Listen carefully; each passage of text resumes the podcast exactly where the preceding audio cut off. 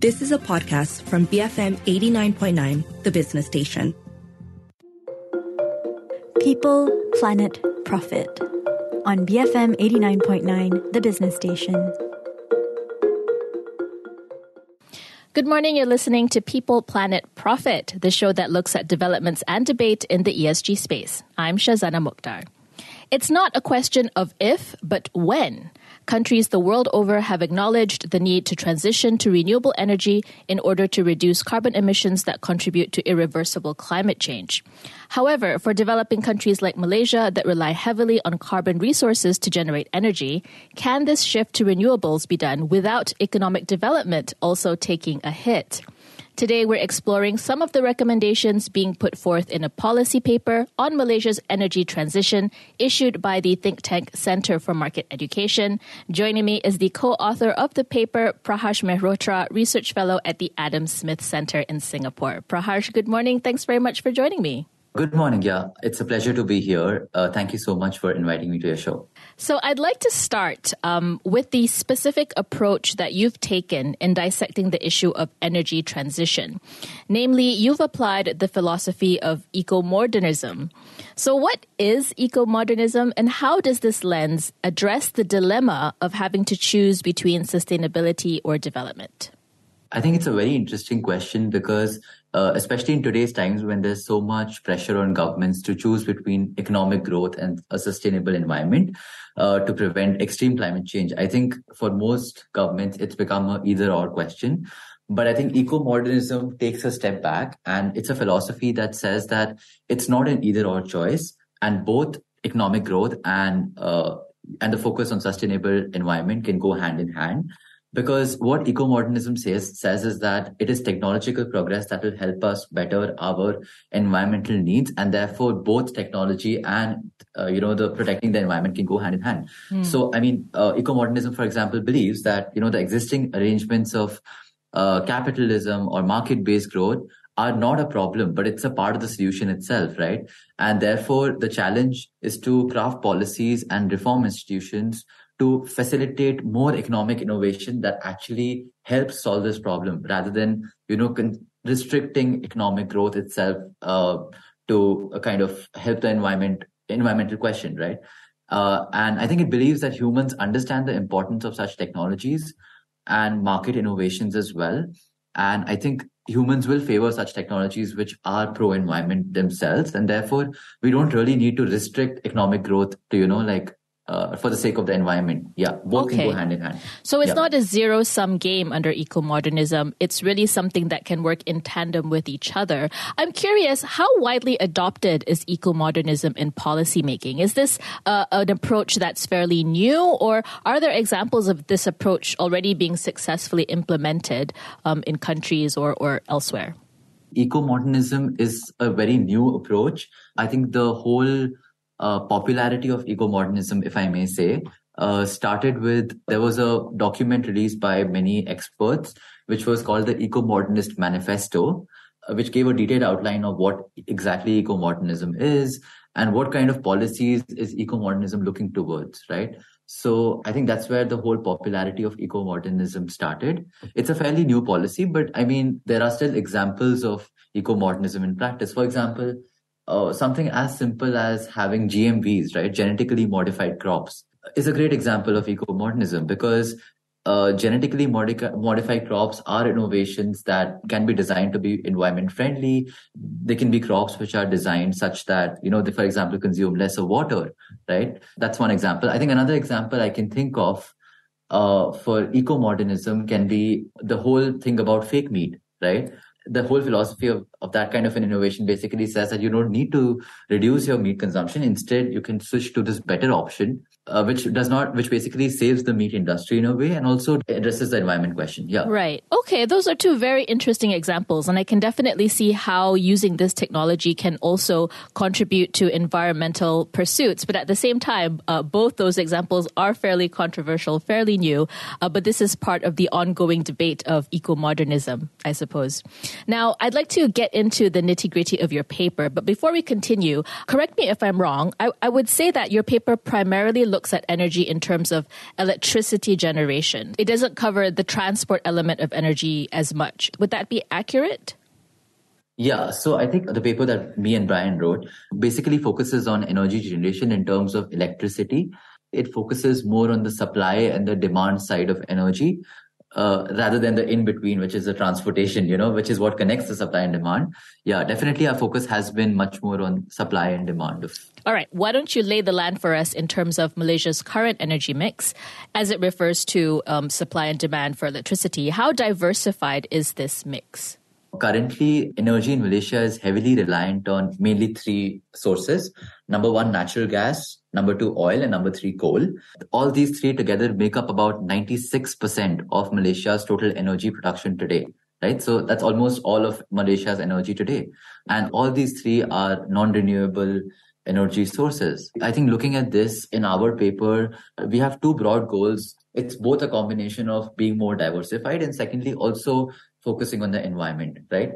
Uh, and I think keeping this in mind, basically our paper has proposed three broad objectives that any energy policy should have.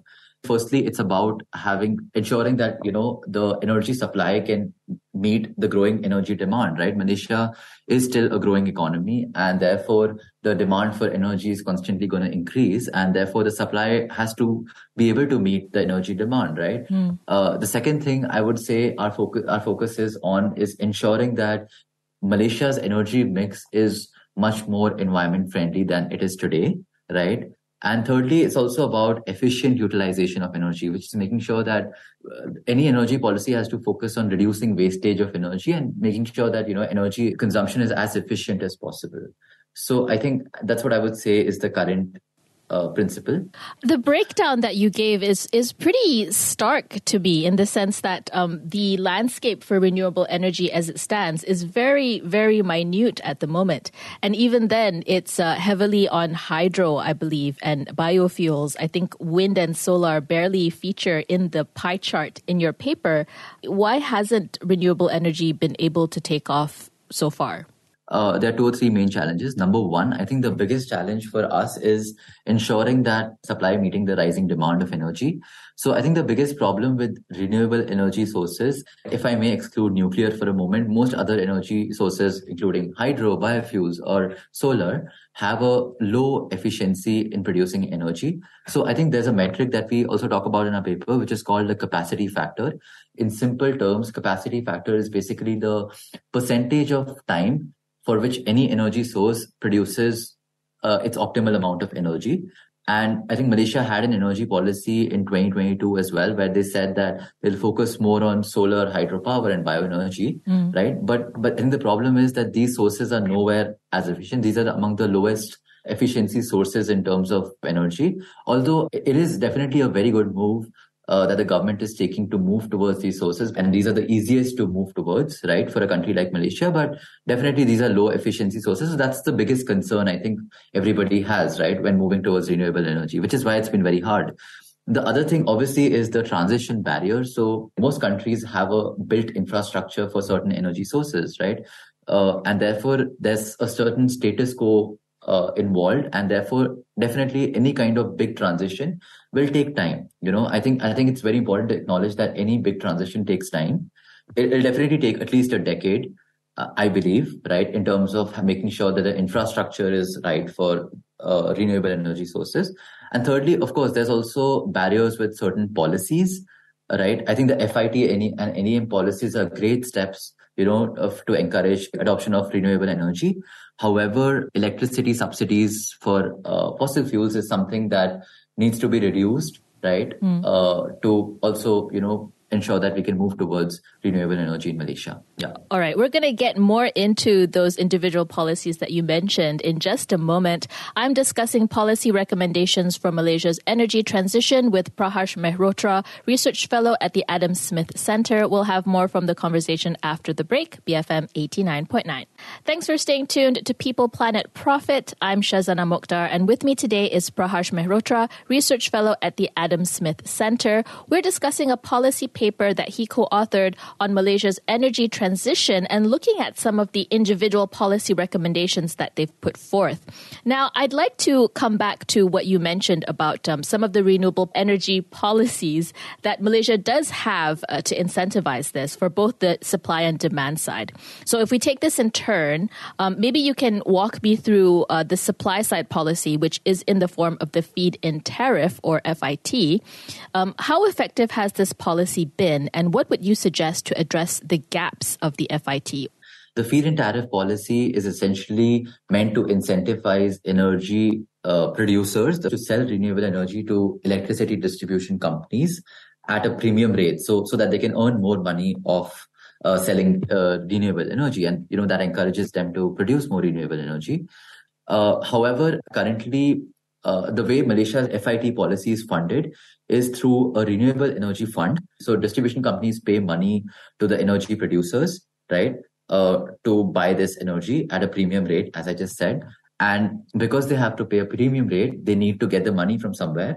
And therefore, there's a renewable energy fund that the Malaysian government set up to fund this policy, right? And this renewable energy fund is basically funded by charging a surcharge on domestic consumers' electricity bills. So consumers pay a higher amount for this energy indirectly, right? And so because there's a renewable energy fund involved, uh, the government has capped the amount of uh, producers who get this FIT license and are part of this FIT policy, uh, which prevents the uh, renewable energy expansion from happening because there's a cap on the number of energy producers who can be involved right? And this capping is done to you know prevent overcharging consumers right? So i think i think one of the suggestions that we give in our paper is to reduce the amount of uh, capping right? Gradually of course right? So that there's not a there's not too much pressure on uh, consumer energy electricity bills. And i think eventually we'll the government should look in the direction of reducing this capping so that they can expand uh, the supply of renewable energy in malaysia I see. In a way, because of this artificial cap, it prevents supply from growing. Um, by lifting the cap, that will enable more suppliers to enter into the market. Is that the idea? Yeah, that's correct. Okay, so that's the supply side. On the demand side, we have the net energy metering, which is meant to increase adoption of renewable energy among consumers. I mean, what are the limitations of this policy as it's being implemented at the moment? Right. So the net energy metering basically is the other side of the equation, which is the demand side of the energy market. And the NEM policy or the net energy metering policy basically uh, tries to increase consumption of renewable energy and tries to increase adoption of renewable energy among consumers. Through this policy, what essentially happens is right? So suppose I have a solar panel in my house mm. and if, because I'm generating renewable energy, any excess energy left, I can send it back to the grid. Wh- whatever energy I send back to the grid, that much money is saved on my electricity bill. So it's an incentive to consumers to adopt renewable energy. In Malaysia as well, it's been quite successful, which is why the government launched the third version of the NEM policy. But I think a, a, a particular limitation with the NEM policy is that the consumers have to install solar panels themselves which is extremely painful, right? It's it, it does cost a lot of money, and this money is not really accounted for. For an individual, it only makes sense to adopt this policy if the electricity bill is more than 300 RM. Because mm. if it's less than that, then financially they'll be paying more money to just install the solar panels. I think that's something that the Malaysian government should address, which is the installation cost. Okay, yeah. all right. So there is that cost issue that's preventing um, more consumers from tapping into net energy metering. Looking at another policy that was mentioned in the paper is the blanket subsidy mechanism that's in place when it comes to electricity. I mean, how do subsidies impede Malaysia's renewable energy ambitions? So as I mentioned before, right, one of the uh, Malaysia's energy market is heavily reliant on natural gas, coal, and oil. And one of the reasons that is the case is because of electricity subsidies, right, for domestic consumers for these sources. Uh, I think uh, from 2014 onwards, the government did realize that these subsidies are a problem and they tried to phase out these subsidies gradually. But I mean, the government still spends a lot of money on uh, electricity subsidies. For example, in 2022, they announced a 5.8 billion uh, RM subsidy for electricity from these sources, right? These subsidies encourage adoption of uh, non-renewable sources such as coal, natural oil, and gas, because I mean consumers are getting a subsidies on these sources. The, essentially, the price that they're paying for uh, these sources is lower and therefore they have lesser of an incentive to switch to renewable energy. Okay. Right? So just pure uh, economics. There's really no need to economics. switch to renewables if um, fossil fuels or carbon uh, sources are, are already cheaper.